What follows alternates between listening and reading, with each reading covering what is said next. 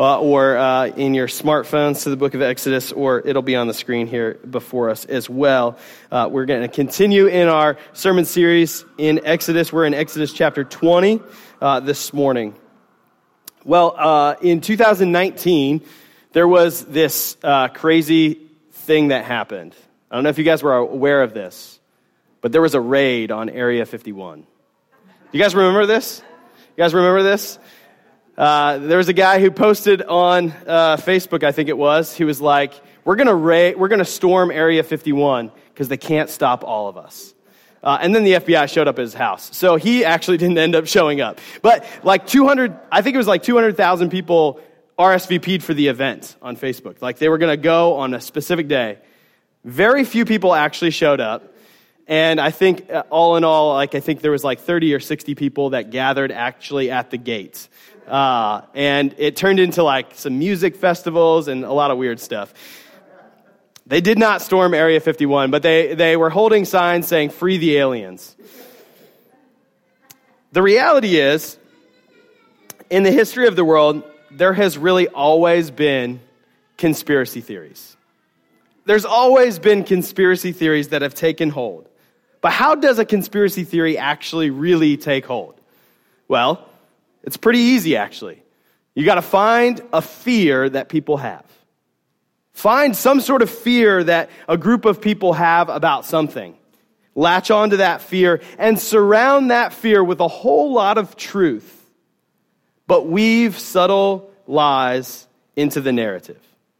If you can surround a fear with some truth and then weave subtle lies into the narrative, once people are hooked because of their fear, eventually you can tell them anything and they'll drive across the country to raid Area fifty-one. Why do these things take off? They take off because of our fear. What about the conspiracy theories that Satan tries to convince us to join in? Telling us lies and getting us to participate in those lies, right? There are, in Genesis three, we already see this happening in the early stages of history, in which Adam and Eve are created, they're in the garden, everything's perfect, and then Satan comes and he says, "Did God really say? Did God really say this?" And he just plants seeds of doubt, weaving lies surrounding truth. Weaving lies in, like you can be happier apart from God. Actually, you in fact can be God. And then immediately after the fall, look at how shameful you are. Immediately switching these lies to how shameful you are. Well, the way that we combat these lies, the way that we combat the conspiracy theories of Satan and of the world is with the truth. Which is why God cares about the truth in our relationship with Him and in our relationship with one another and our relationship with the world. We've been walking through the Ten Commandments uh, as we've been trying to finish up the book of Exodus. And just to give you a little preview, we are going to be uh, finishing up the Ten Commandments next week, and then we'll have Uh, we'll do one uh, sermon over a couple of chapters uh, looking at how uh, the next part of the law functions, uh, what we call case law. And, and there's some confusing laws in there, and we're going to try and unpack some of those things. Uh, and then I'll be out of the pulpit for a few weeks uh, because hopefully we'll have a baby at that point. Um, and so uh, Hunter and Chris are going to be uh, bringing the word, and then Rome is coming back uh, to preach for us as well. Um, and so we'll have a couple of uh, weeks where we'll be continuing in Exodus, but uh, hopefully looking to finish up Exodus around Easter. So just a little preview of where we're going. But uh, we're in the middle of this uh, part of this, or near the end of the Ten Commandments, actually. And so this morning, we are looking at Exodus twenty, verse sixteen. "You must not testify falsely against your neighbor." You must not lie. You must not testify falsely against your neighbor. Now, this law within Israel was incredibly important because the community, the fullness of the community, depended upon truthful testimony. As we move forward in the rest of the law, there's all these places in which if there's a problem, if there's a uh, some sort of uh, issue between two people, you've got to take it to the judges to hear testimony. But here's the reality, right? We take that for granted a little bit because we have things like uh, D N A testing or security cameras or all, all of this modern technology to uh, act, uh, discern whether or not testimony is truthful. But in Israel, they depended upon truthful testimony in order for anything to function in the according to the law. Now, certainly, this commandment expands upon that to include any other lying. But the reality is, in the context of this, truthfulness either upholds or undermines justice. Truthfulness upholds or undermines justice. Now, again, certainly this commandment applies to any sort of uh, lying that we might do. Small lies that we might say. Small spins on the truth. Misrepresenting things to make yourself look better or others look worse. All of this erodes our trust in one another and undermines the pursuit of justice. Truth-telling is not simply a thing that affects only you and God, because ultimately he is the one who knows all things and will expose all things. No, truth-telling actually does have an effect on our relationship with one another.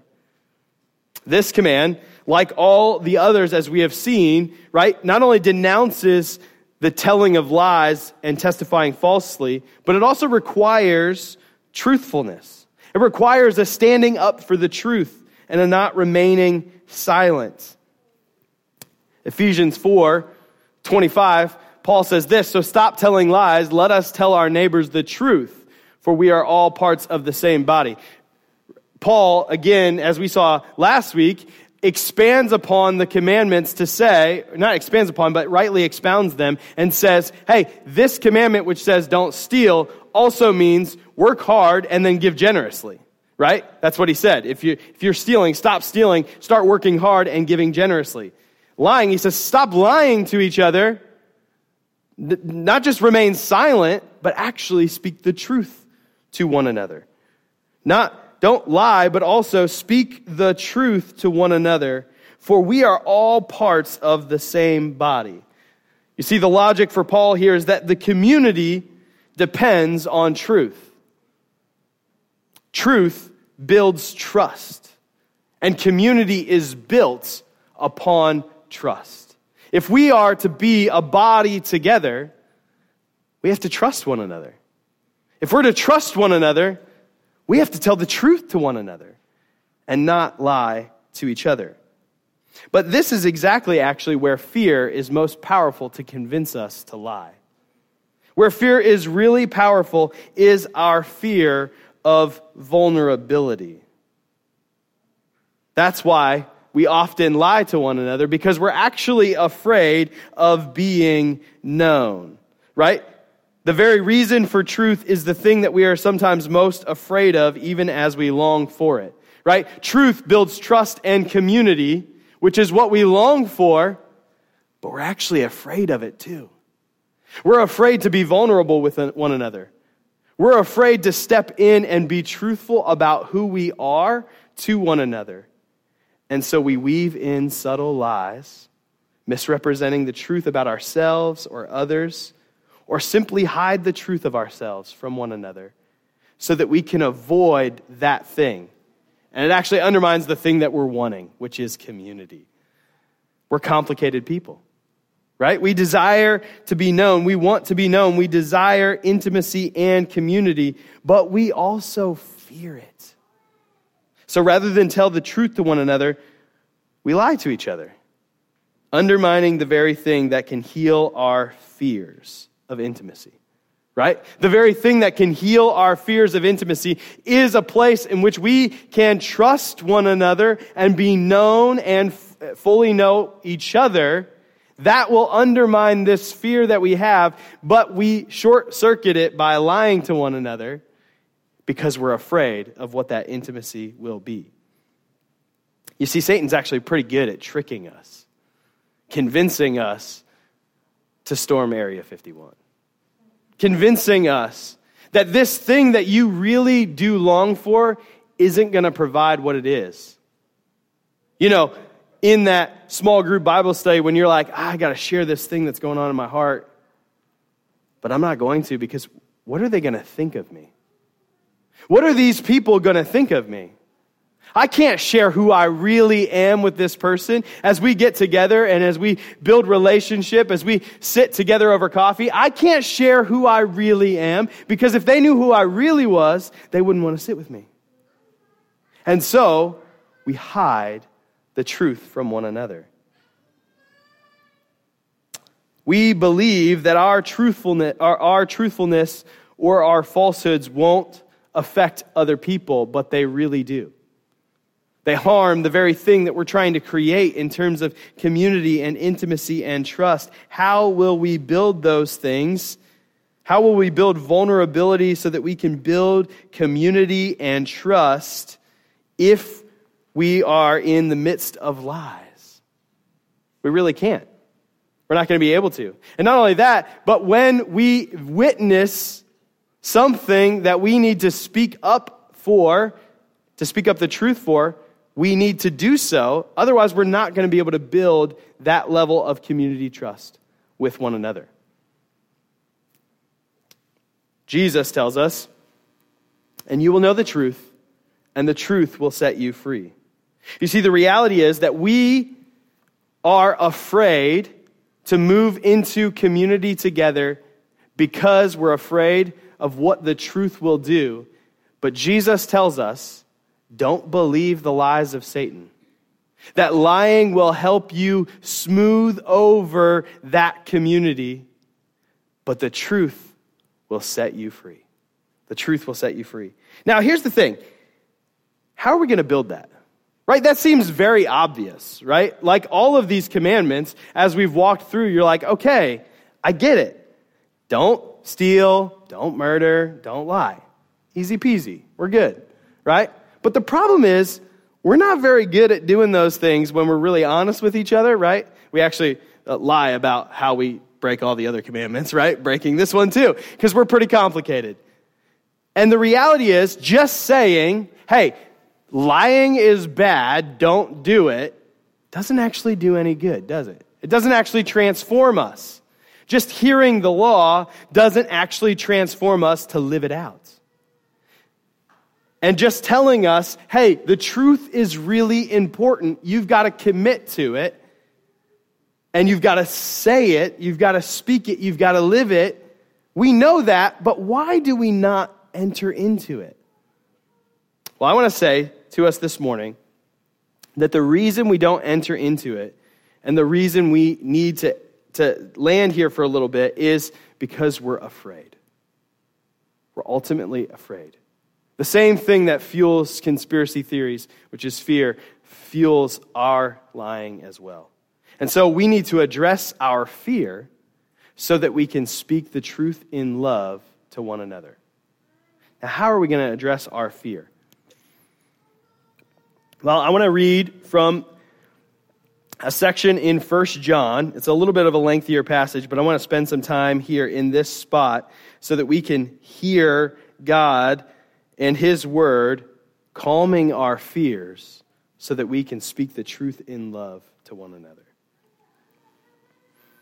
Starting in First John chapter one, verse one, all the way to two six. So it's a little bit of a lengthier passage, but I wanted to get the context to get to exactly where we're going.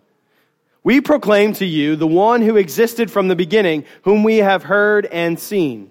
We saw him with our own eyes and touched him with our own hands. He is the word of life. This one who is life itself was revealed to us, and we have seen him.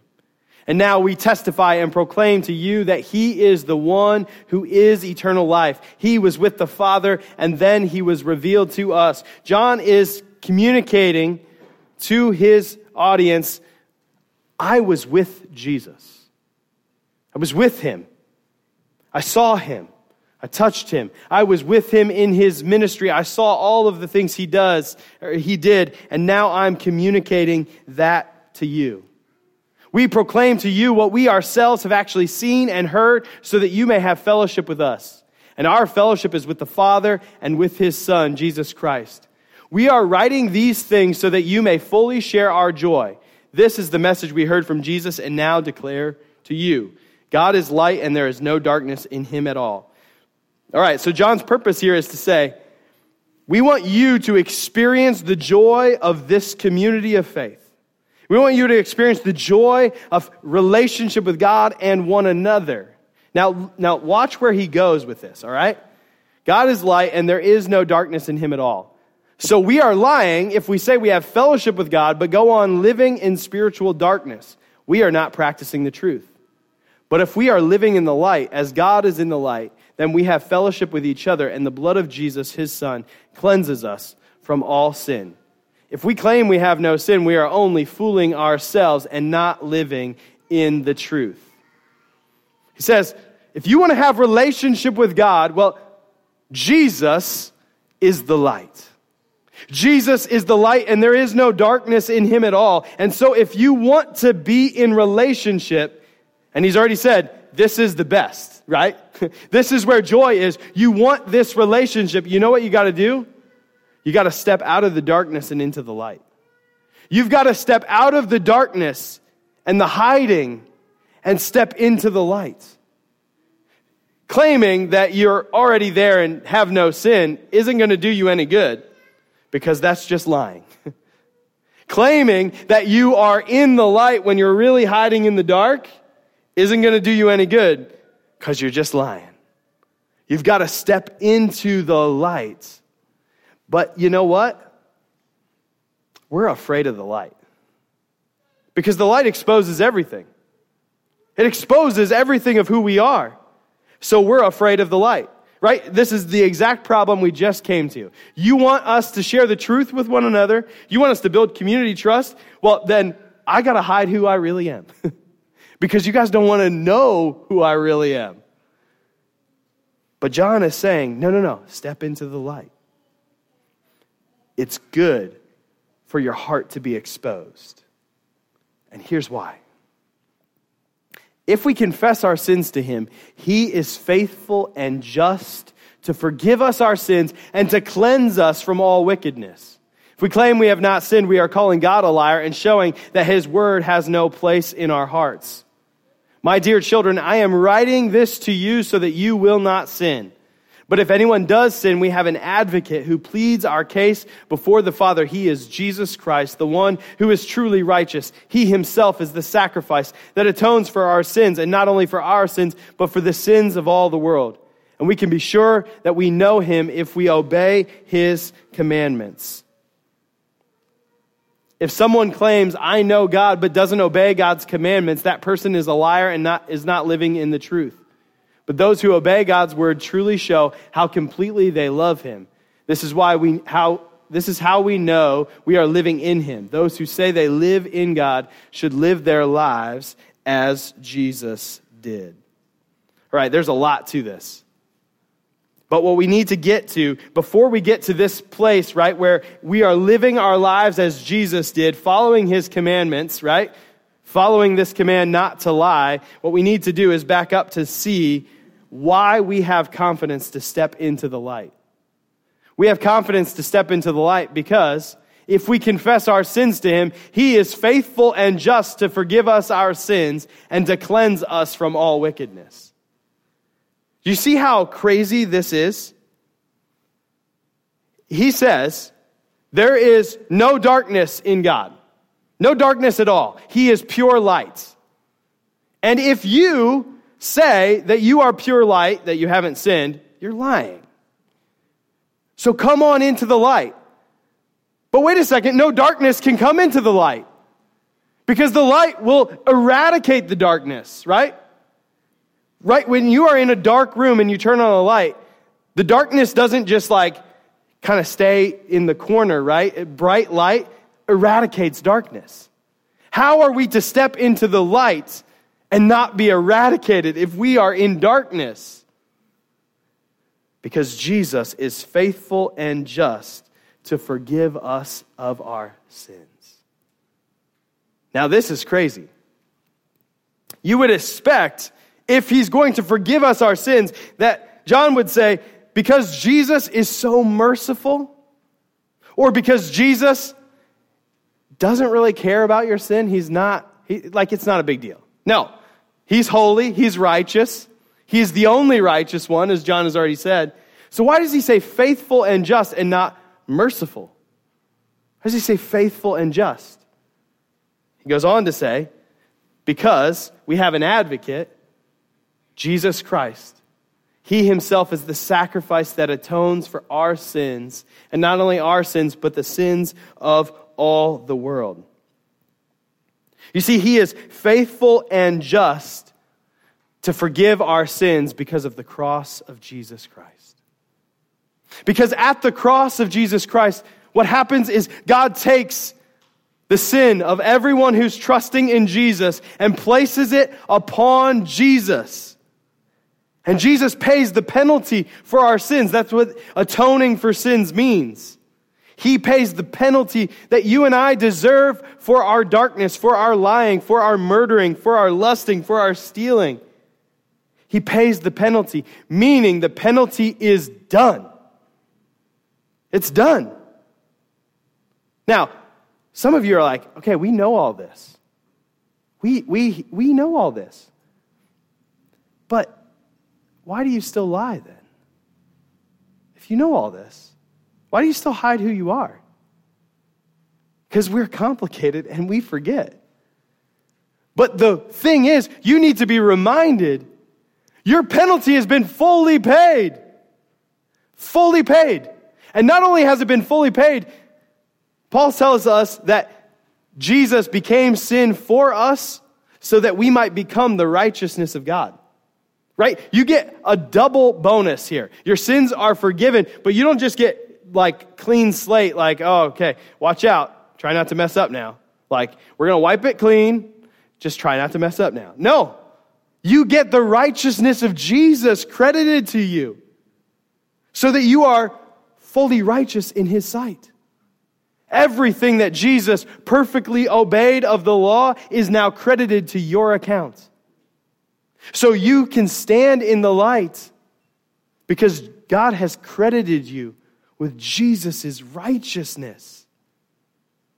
Now, how does that affect our truth-telling? Well, our fear, we hide because of our fear because we don't believe that that's actually true. We forget that we're fully free. That if God knows everything about me and still accepts me in Jesus, then you also can know things about me and accept me in Jesus. If I'm fully loved by God and forgiven by God, and I am welcome in his sight by faith in Jesus, then I can be free with the truth with one another. You see, the foundation for us speaking the truth to each other is freedom. And freedom can only come through the gospel, through the work of Christ on the cross. We can be free from the fear of hiding because God has accepted us, because Jesus has loved us and brought us close. He sees us all completely. And he has said, I love you. You see, hearing I love you from God allows you to freely share who you really are with God and with one another. And the lack of us sharing with one another who we really are is really because we're afraid. And that's how much we actually lack knowing how much God loves us. The answer to truth-telling is not to beat you over the head and say, hey, guys, stop lying. It's to tell you that Jesus loves you dearly. And guess what? When that actually exposes things about you, because because here's the thing. If we do this, I mean, I'm, I'm not saying that it's easy, right? If we do this and we start telling each other the truth about each other, guess what's going to come up? It's going to be like, oh, well, that's not very nice. I don't like that. Like, oh, you know this thing about me, and oh, it is actually sin, and you're going to tell me it's actually sin. But you know what we get? He says, if anyone sins, repent. Just turn from it and trust in Jesus. It's not like a, hey, I get canceled because I did something wrong in this. I get to repent and trust in Christ again, freshly. You see, our fear is not well-founded. We have bought this conspiracy theory from Satan that says, if you're really known, you won't be really loved. But Jesus tells us, I really know all of you, and I died for you, and I really love you. I am delighted in you. So now you can tell the truth to one another. Because he's faithful and just to forgive, because he sees all and loves still, we are able to experience this freedom which will lead to us telling the truth, right? And that's exactly where John goes, right? What he says is, and we can be sure that we know him if we obey his commandments.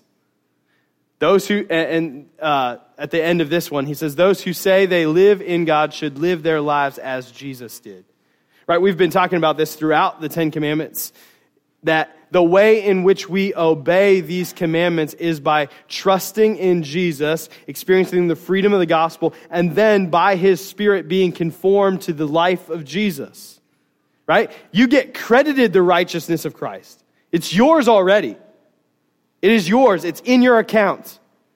So go access it and live like it.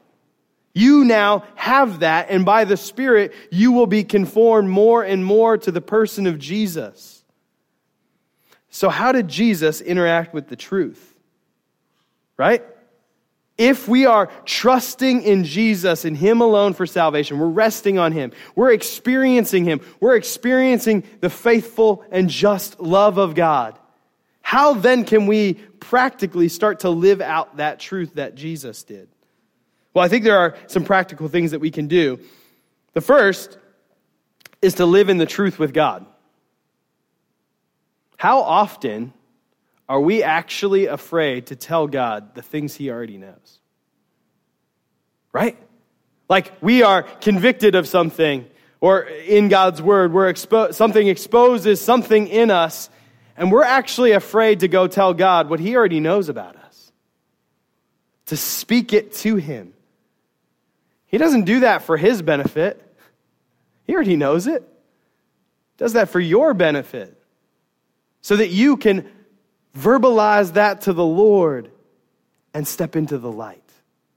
So we've got to live with complete truth and honesty before God himself. Be honest with him. And allow his Spirit to be honest with you. Open yourself to hearing from God in his word and through his people and by his Spirit to speak to you about the places that he needs to expose. Allow him to speak honestly to you, and you speak honestly to him.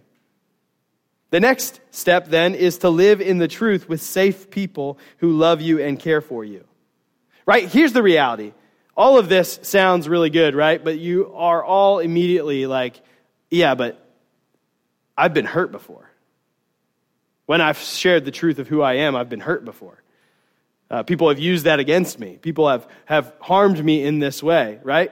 So for you to begin living your life in truth, you got to start with God and then a safe group of people that you trust, right? Start with a safe group of people that you trust, that know Jesus, that love you, and that obey God's word so that you can begin to live in truth with these people. And that will build your trust and ability to live in truth with others. But we've got to begin to build that within this community here, that we can love one another in this place. Then, the practical ways in which we do this is we resist small lies. Resist any chance that you have to tell a small lie. This is uh, so super uh, like applicable to me is, you know, all the time when I meet or when I talk to people, right? The, like the second question is like, how are you? And I all the time answer good, and most of the time it's not good, right? I am learning to try to resist that and to just be honest. Like, and you know, you've met people that are like that sometimes where you ask them how they are and then they tell you and you're like, oh, I, I didn't actually want to know how you were, right? But, but they asked, right? But we should resist those small ways in which we try to cover up who we really are. It's okay to say, yeah, I'm not in a great place. Now, it's okay to not expand upon that a ton with everyone, right? Uh, that's not always the best idea, but it's important that we would resist those small lies. Resist any of those places in which you can just skirt around something so that you are living in the truth before God and one another. Resist rumors and gossip. The reality is that if this thing is going to work, where we are going to speak the truth to one another in love, where we are going to be a community that's not afraid of the light because Jesus is good and has loved us and forgiven us, then we have to resist the temptation to gossip about one another and to start rumors about one another. Now, I know that most Christians don't gossip. We just share prayer requests, right? Isn't that, right? It's pretty much the same thing, right? Uh, sometimes, right? Uh, prayer request for someone else, right? Uh, really pray for this person. And let me tell you all the details about why you need to pray for them, right? We actually need to resist that. We need to resist that and actually call one another out in that so that we're not creating space in which there is not trust amongst each other. We need to create a safe place for us to follow God together and love one another well. And that can't be a place of gossip and rumors. We need to resist that. The reality is, in our culture, this is really hard because we get to know everyone's business because they post it online. Uh, everyone posts their, all their business online, right? So we get to know everyone's business. So we think we deserve to know everyone's business. Trust me, there is a blessed bliss in not knowing everyone's business. It's good. It's good to resist those things and to commit to the truth together and avoid that cultural tendency in which we want to know everything about everyone. Allow people to get to know you and share themselves with you rather than trying to get to know them through rumors and gossip. We also need to, another practical way in which we can live in the truth is to speak up about the truth when injustice is present. When we see injustice, we have to speak about it. Remember, the foundation of this commandment is within the context of Israel and the law being uh, adjudicated through the courts. So if we're to obey this commandment well, when we see injustice, we got to call it what it is, injustice, no matter what the consequences of that is. If we see wrong, we got to call it wrong and speak the truth. Now, that will come with consequences. When you speak the truth, even in love, particularly in the face of injustice, you will not be liked. Which is why you need to know that Jesus has said, come into the light because I love you. I mean, what happened to Jesus when he spoke the truth? He was crucified. So we need to know, like, that's That's not an easy place to step into the truth, to speak the truth when injustice is present. But we need to do so. Because in that, we will experience more of the love of God. The more like Jesus we are, the more we experience the fellowship that John's talking about. Right? The fellowship that John's talking about, uh, when, when John's writing this, he's uh, been exiled, right? So, like, John knows what, what this is like, right? But he's saying, guys, we have experienced such sweet fellowship with the Lord, and I want you to experience this joy. The way in which we do that is to embrace living like Jesus and telling the truth in the face of injustice. Speaking up when that happens. And then you know what we do? When all of that happens and we fail in doing so, Don't beat yourself up. Repent and come back to Jesus. Like, that's the beauty of this, is you are going to fail. You're going to lie to each other. You're going to hide the truth. You're going to say, uh, spread some rumor or gossip a little bit. Like, that's going to happen, right? Like John says, if we say we have no sin, we're calling God a liar, right? Like, that's, it's just not worth it. What you do is admit it and repent and run back to Jesus. Remember the goodness of the gospel and run back to Jesus, because he loves you and he welcomes you in so that you can enjoy this light, see this truth, and share it with the world. This is what we need to be as a community. This is how we pursue it, in laying down our fears and calling everyone to lay down their fears, not to storm Area fifty-one, but to storm into the throne room of heaven through Christ, because he's invited us there. Let's pray together. Lord, we come to you now, and we are praying for your Spirit to be at work. We need you, Lord. We can't do this on our own. It is not possible for us to live in the truth in this way on our own, because we are broken and fallen. We're prone to lies and prone to gossip. All of these things, God, we need you. We need you to show up in mighty ways. We need your Spirit to be at work, to calm our fears and to know how much you love us. God, would you do that? Lord, if there's any of us here who uh, are hiding from you, God, would you open our hearts by the Spirit, that we would not hide from you, that we would be honest with you and run to you. Jesus, would you do a mighty work in that, we pray. In Christ's name, amen. Amen. Let's stand as we respond and sing together.